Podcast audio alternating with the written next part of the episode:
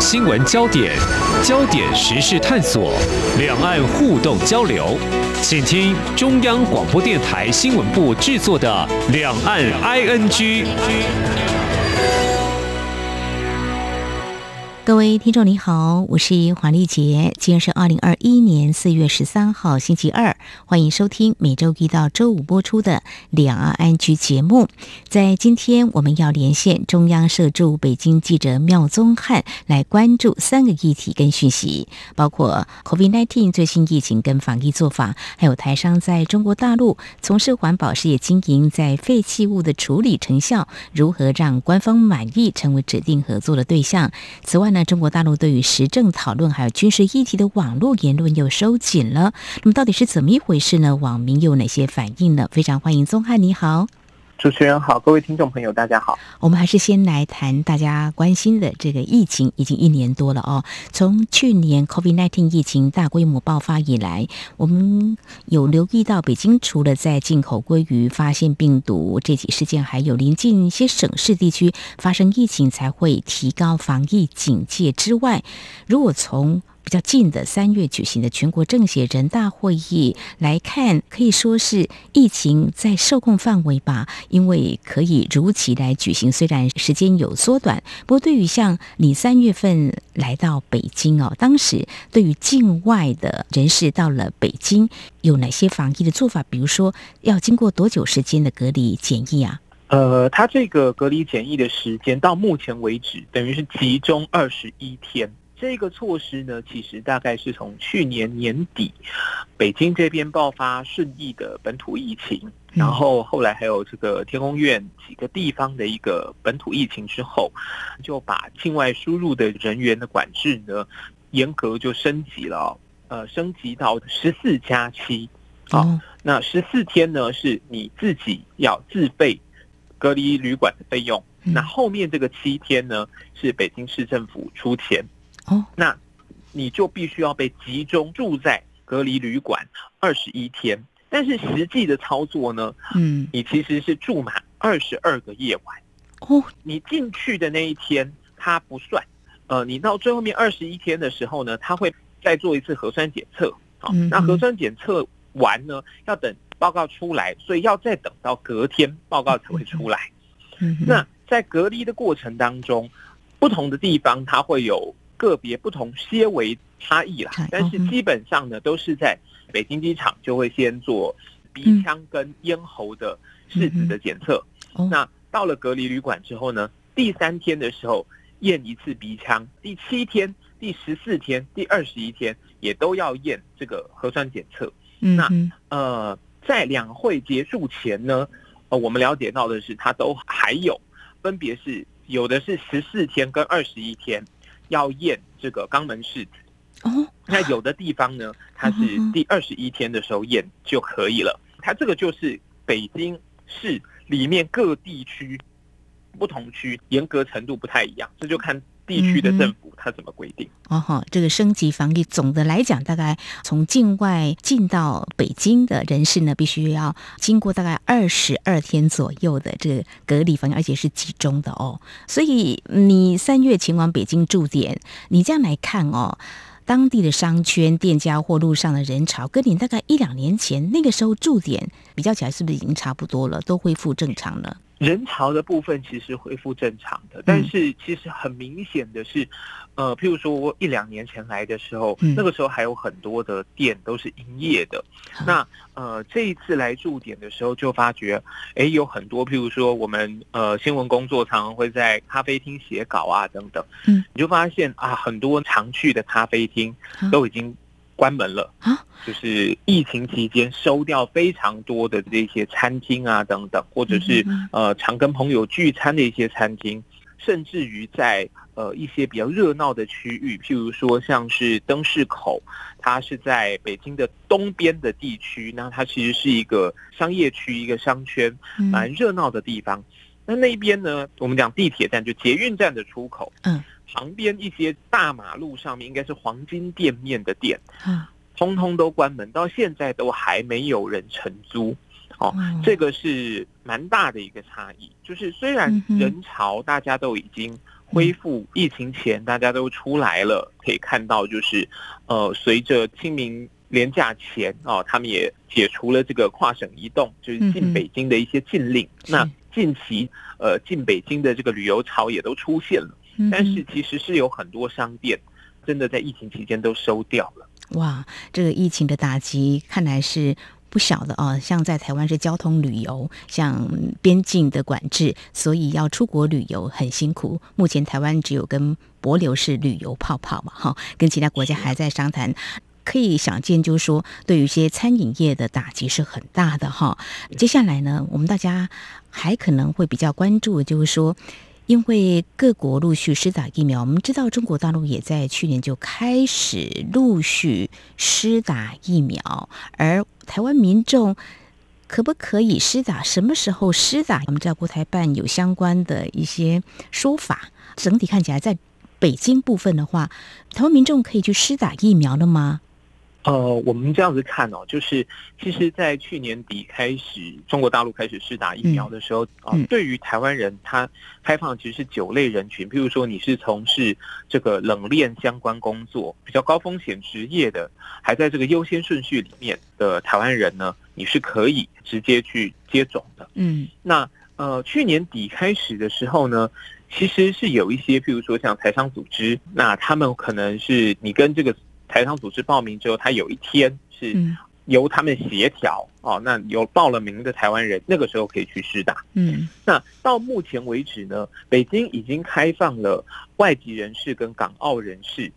可以接种 COVID-19 的疫苗哦，他已经开始全面的施打了。但是对于台湾人的部分呢，还没有纳入普遍的施打的范围之内。目前我们所看到的呢，就是。至少官方公开的说法呢，台湾人你在中国大陆都还必须要是九类人群才在这个接种范围内。但是国台办在前面几次的记者会也都有提到，就是呃，对于在中国大陆的台湾人啊，这个普遍的接种的这个措施呢，他们一直说近期就会公布了。是那。呃，如果我们从在中国大陆港澳人士的案例来看呢，呃，目前他们开放在中国大陆的港澳人士接种，他必须要有呃居住证，嗯哼，或者是你有医疗保险，嗯哼，那他目前还不开放自费接种，就是针对港澳人士的部分，嗯哼，那呃，对于在中国大陆的台湾人士呢，会不会比照？港澳人士，呃，我觉得我们这个也都还在观望。嗯，那这个是讲制度层面的东西。那如果按照这个实务层面呢，其实或多或少都有台商组织啊等等，他可能都已经呃进一步的去协调了，所以他可能在不定期的啊，很可能说好的某一天，那就有一些台湾人经过这些协调的，呃，他可能就会去接种。但是我必须强调，这不是一个普遍的现象。呃，可能在北京很多地区，如果台湾人没有那么多的话，那你去问这一些呃居委会，或者是说呃他们街道办，就类似像台湾的这种里长，因为中国大陆民众他们的接种普遍都是直接跟街道办、跟居委会登记，然后呢就非常简便的在家附近就有这种接种点。但你如果直接拿台胞证去问，我要在这边。接种，他们都会跟你讲说，台湾人都还没有开放哦，这样子哈，所以并没有很普遍，全部普打开打，针对台湾民众的部分开放，目前还没有统一的政策的对外宣布就对了。嗯嗯嗯呃，那这样子的话，像你在北京采访，没有施打疫苗，呃，大陆方面会不会稍微关切你要不要施打疫苗，或者说在采访有没有受到一些影响？都还好，只要戴上口罩啦，或什么样都可以采访，是没有影响的吧？啊、呃，目前呢，嗯，呃，我们看到，譬如说像国台办的记者会，嗯，这一些活动，它还没有要求你一定要打疫苗。譬如说跟台湾类似，你要登记健康声明书、实名制啊。我想这个在台湾，呃，这个疫情期间，我们包含出外用餐啊等等，也也都有这样子的措施。呃，但是呢，我们可以看到有一些这个大型的采访活动。嗯，譬如说，呃，即将要在海南举行的这个博鳌论坛，嗯嗯，他原先在报名期间，他其实是有宣布，哦，就是呃，要参加这个论坛的人，包括新闻媒体，你都必须要接种完两剂，你才可以参加。这一个讯息呢，尤其境外媒体就非常的错愕，因为很多境外媒体它是来不及接种这个两剂的。那后来当然经过协调，就是你接受这个核酸检测通过了就可以参加。但是呃，其实可以想见，这会是一个趋势哦，就是在他们这个后疫情时代的防控之下，那尤其这种大型的采访，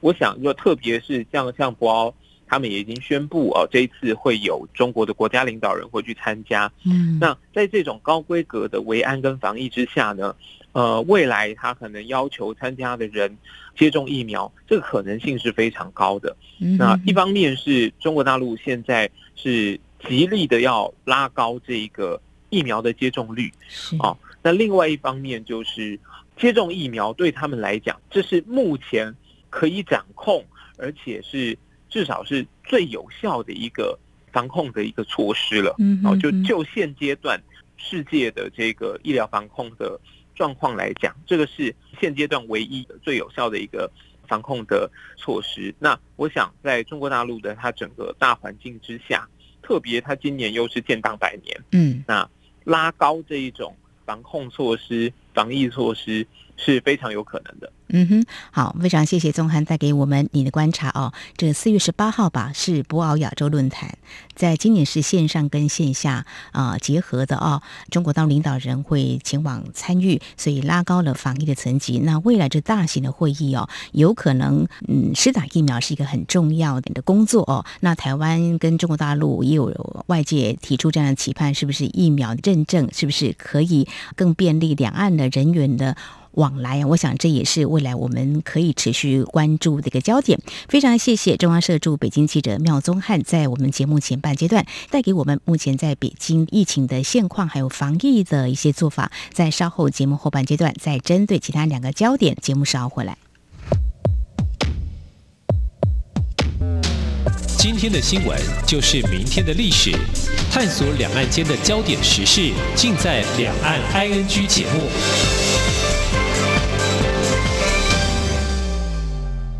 这里是中央广播电台，听众朋友继续收听的节目是《两岸 ING》，我们节目持续连线中央社驻北京记者妙宗翰。接下来要谈的是我们的台资企业哦，我们台商前往中国大陆投资经营形态非常的多元哦。那么在北京有关这个废弃物的处理，其实我觉得在环保议题日益受到重视之下，应该是有它的重要性。跟必要性。不过最近看到你走访一家针对疫情医疗废弃物的处理厂，它同时也是北京政府指定合作的厂商。这家台资企业应该拥有一些非常专业技术，让北京政府来信赖的。这个是不是？请宗翰来跟我们谈你所了解的这家台商呢？是，呃，目前北京他们所指定的这个疫情医疗废弃物的处理厂呢是。北京呃润泰环保呃有限公司，嗯、那它其实就是台湾润泰集团在二零零五年成立的一个台资企业。呃，这个公司呢，它是除了这个目前的疫情医疗废弃物之外，其实过去的这从二零零五年开始一直到现在，北京大部分的。医疗废弃物，嗯啊，也都是由他们处理的。它是北京这边算是呃处理量最大的一个医疗废弃物的处理厂。好，那另外呃，除了 COVID-19 之外，其实像北京这边包含伊波拉呀、高传染性的这种医疗废弃物，也都是由他们来处理的哦。其实北京疫情期间，大概有几波他们的这个本土疫情比较严重的时候。包含了去年底的时候有北京本土的疫情，主要是郊区这一带。呃，另外就是在呃大概去年的四五六那一阵子，新发地火菜批发市场的疫情，那个时候呢，他们这个工作量比较大的时候，这个运作上面就比较吃紧一点。那这一次是四月初的时候去采访的，他大概统计在整个疫情期间。他们处理北京的 COVID-19 的医疗废弃物是将近一千七百三十一吨，你要处理这些疫情的废弃物，就跟处理一般的医疗废弃物，它的层级是差更多的。应该是不一样，因为目前我们对 COVID-19 并没有药物啊，目前还是有疫苗，疫苗它的有效性还在被外界高度关注，可以达到百分之多少？所以呢，厂商他们怎么处理这些医疗废弃物呢？哦，其实当天去拍摄的时候，刚好他就是有运送这些医院的废弃物进来。嗯、那呃，你可以看到，就是处理这些废弃物是非常呃高规格的，包含他们运送的人员都是穿着这个防护服啊，然后全部武装。嗯、那在进到厂区之前，整个车辆的外围必须要用呃漂白水消菌杀毒，就是。嗯呃，由他们的人员一样也是全副武装的这个防疫的装备啊、哦，嗯，那整台车辆的喷洒，嗯，喷洒完进到厂区，呃，医疗废弃物卸货，嗯哼，那医疗废弃物它必须要用特殊的钢桶去封装，然后呢，里面呢是装上他们呃特定的塑胶袋，嗯，哦，那呃钢桶下来啊、哦，它必须要一样持续的在整个运送过程当中都。要不断的消毒，人员他必须要是全副武装的，把它上架上到他们的炉具的这个整个产线上面之后，那上升上去倒进炉具，用这个上千度的高温哦，去把它整个呃烧毁。那这个烧的过程当中，因为它必须要是呃可以完全把这些东西燃烧殆尽。所以呢，是相当相当高温的，而且是必须要能够让这些废弃物到最后面是气化掉的。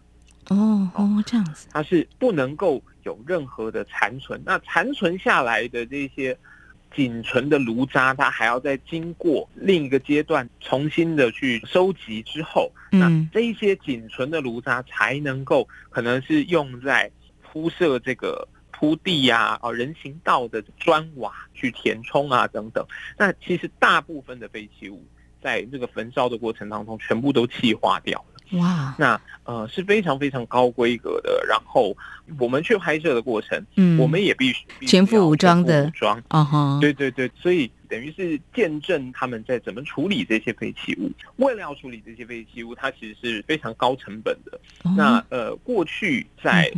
SARS 期间。台湾也曾经有和平医院的这个医疗废弃物要运送到中南部去焚烧销毁，其实那个时候就已经遭遇到很大的这个民意的呃反抗。那在这边呢，呃，其实业者也有提到，民众是会有担心的啊，特别是这个去年疫情初期的时候，那那个时候其实各地呃所有的村庄啊，什么村落的门口，它都会设很多的闸口。会有这种检查哨，你要进到他们厂区的过程当中，像我们那天走的路呢，它其实前面就会经过，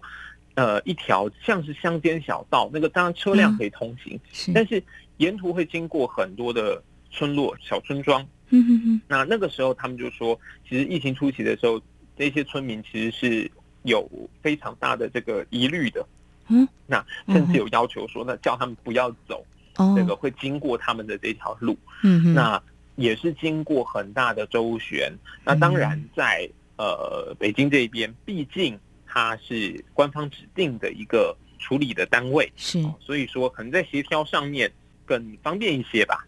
就是呃官方拍板定案，那就拍板定案了。是，那但是呢，也是看到它要花费很大的成本去做消毒。嗯哼，我想呢，我在我们防疫当下呢，看到北京润泰环保科技公司呢，被北京政府指定来处理这个疫情的医疗废弃物，可以知道说，面对一个新兴的疾病啊，大家极度恐慌，同时要用最高度的。专业来做一些处理哦，但过程当中，呃，这个专业之下呢，很多人员都很辛苦哈。像你们前往第一线采访，其实也是要高度的装备防护才有办法进去的哦。那看到他们一年多下来，还持续在处理一些疫情医疗的废弃物，很辛苦。台湾之前的，就像刚才宗汉所提到的，SARS 期间也曾经碰到过类似的情况，中国大陆也是有的。可见就是说，大家对于这个新型病毒呢，是有种恐惧的，但是怎么样在专业的指引之下呢，做最好的一个处理跟防护，对我们人类是一大考验的。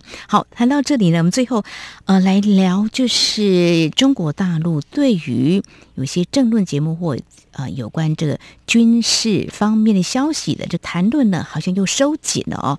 我们或许可以这样来看。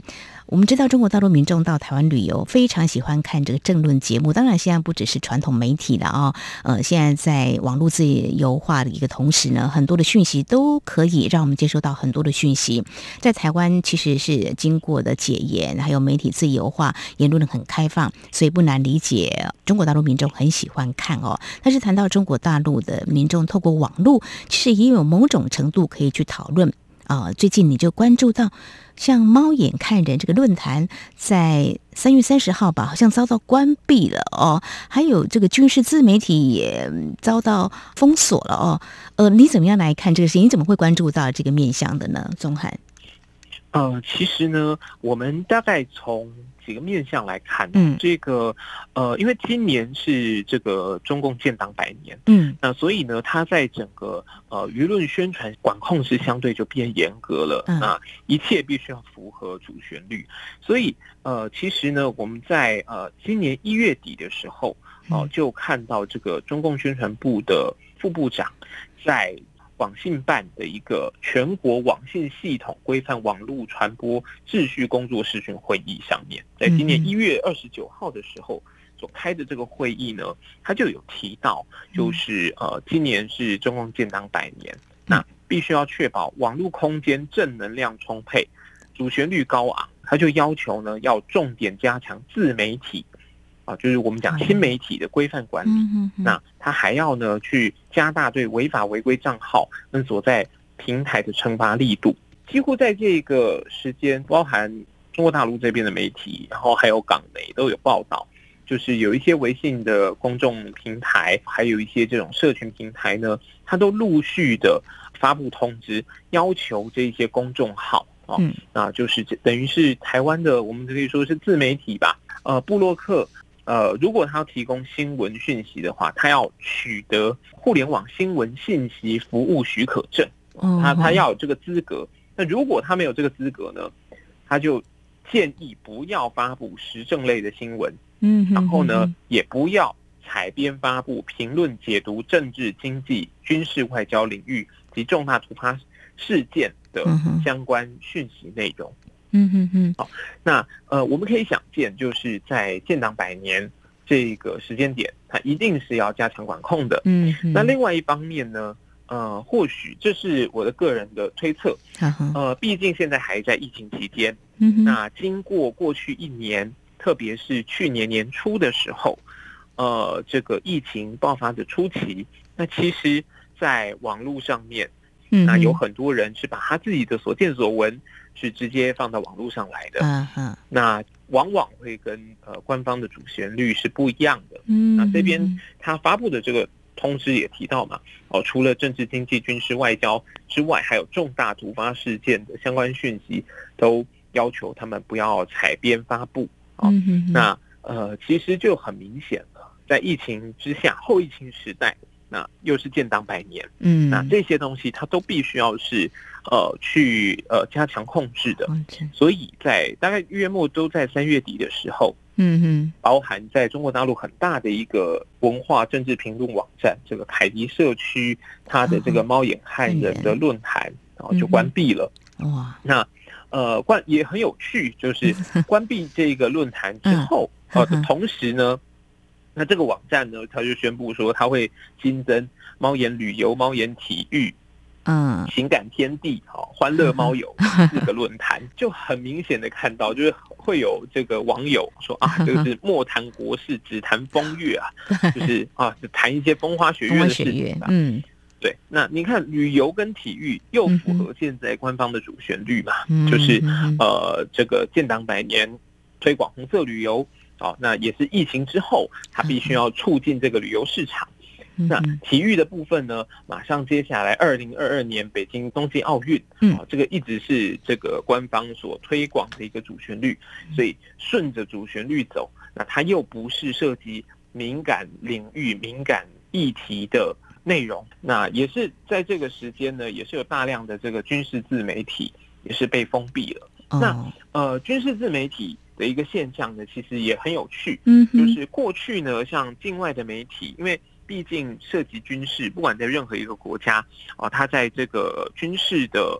呃资讯上面的官方的发布啊，官方的讯息绝对是相对非常少的。这个东西绝对是严加管控的，因为毕竟涉及国家机密。嗯，我想在台湾也一样，也是一样，对。但是呢，呃，台湾也好，大陆也好，都有很多的军事迷哦，对于这些呃战机啊、军武啊，其实是非常感兴趣的。对。嗯，对，那所以境外媒体在关注，譬如说，呃，中国大陆的新的这个航舰，好，航空母舰的这个制造，或者是说，哎，它又有什么新型的军机在演练的时候，嗯，很多时候就会去关注这一些自媒体这些论坛，因为有很多军事爱好者，他们会呃去可能是飞的地方，他们会去拍摄，哦，他们会去观察，哎，今天又有什么新的飞机？是。那很多人就会在上面自己写这些分析的内容。那就境外媒体来讲，那这个会是一些线索，因为至少啊，你可以去观察哦，有可能的一些军事的进程哦，他们这边军武啊等等的一些进程。嗯，那呃，也就是在三月二十三号，他们这边的这个军事论坛超级大本营就公告，他们把这个呃海空陆还有航太这个四个军种啊的这个讨论版。要关闭。关闭。那其实呢，这些讨论版呢，就是军事装备的讨论版。那关闭这些内容之后，也有很多的这个军事类的这些呃微信公众号啊等等，也都陆续因为违规被关闭了。哦。那呃，这个现象当然又引起很多的讨论啊。嗯哼。那除了刚刚有一些人去感叹说啊，这个言论又紧缩之外，嗯，那呃，有人就认为说。呃，很多时候是因为这一些自媒体，他会去发布哦，还有太多军事迷会去讨论这个新型的军武啊等等，嗯，那有可能造成泄密，嗯哼，哦、那呃，当然也有人不以为然啦，就是说这个泄密的程度实在是呃，可能差太多了，对，哦，讲到自己泄密，其实好像把这一些自媒体的身家抬得又太高了，哈哈、哦，那有的人就会觉得呢，其实很多这种。呃，我们如果从过去官方的一些言论来看，我们可以发现，涉及军事的这一些自媒体也好，等等，它通常它的文章都会比较偏向鹰派的。那在现在整个中国大陆本来就已经战狼外交的那个情绪很高昂的情况下，那这一些军事的自媒体，它往往它的呃这个对外的发言又会更进一步。嗯。哦，那有人就会认为说，其实是官方，因为他呃还是必须要去调控这个舆论，